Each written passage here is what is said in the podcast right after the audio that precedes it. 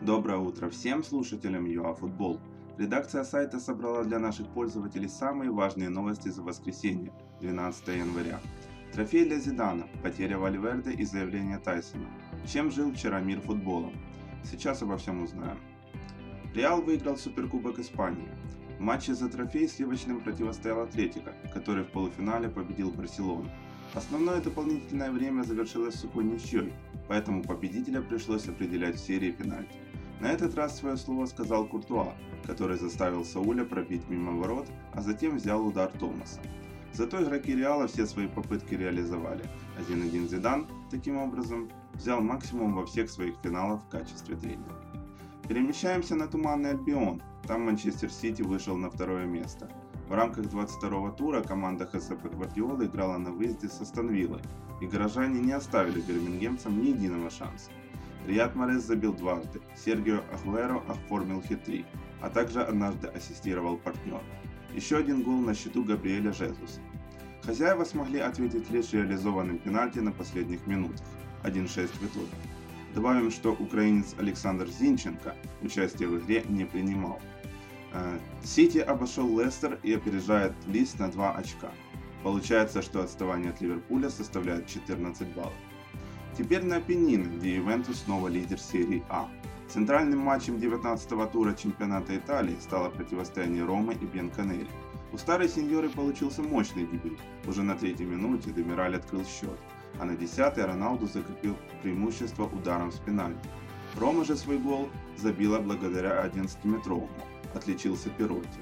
Однако на больше Волков не хватил, 1-2. Ювентус побеждает и обходит Интер, а Рома делит 4-5 место с Аталантой. Во Франции Монако дал бой ПСЖ. Зрители стали свидетелями ураганного первого тайма. Неймар открыл счет на третий, Мартинш сравнял на седьмой, а на 13 минуте Бен Йедер уже вывел Монако вперед. С помощью автогола ПСЖ отыгрался, а перед перерывом Неймар реализовал пенальти. Однако команда Тухеля не удержала победу. В середине второго тайма Слимани установил окончательный счет 3-3. Парижане лидируют, но преимущество над Марселем сократилось до 5 очков. Тайсон заявил, что вернется в Бразилию. Лидер донецкого шахтера в интервью местным СМИ заявил, что доработает свой контракт с донецким клубом до конца и после этого вернется на родину. Он надеется завершить карьеру в интернационале, из которого, собственно, и переезжал в Украину. Добавим, что соглашение Горняков с бразильцем рассчитано до июня 2021 года. Завершаем наш утренний дайджест новостями для поклонников синих гранатов. Два дня назад были сообщения о том, что Барселона не сможет рассчитывать на Луиса Суареса в течение 4-6 недель. Однако травма колена уругвайца оказалась куда серьезнее. Его реабилитация затянется на целых 4 месяца. Э, также немного о тренерском мостике. Хави отказался возглавить Барсу уже сейчас. По данным испанских СМИ, с легендарным игроком клуба даже разговаривал Лионель Месси.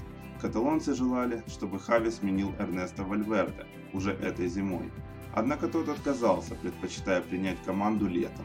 Собственно, летом и ожидается его назначение.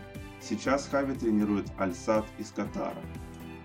Мы поделились с вами всеми актуальными новостями за вчерашний день.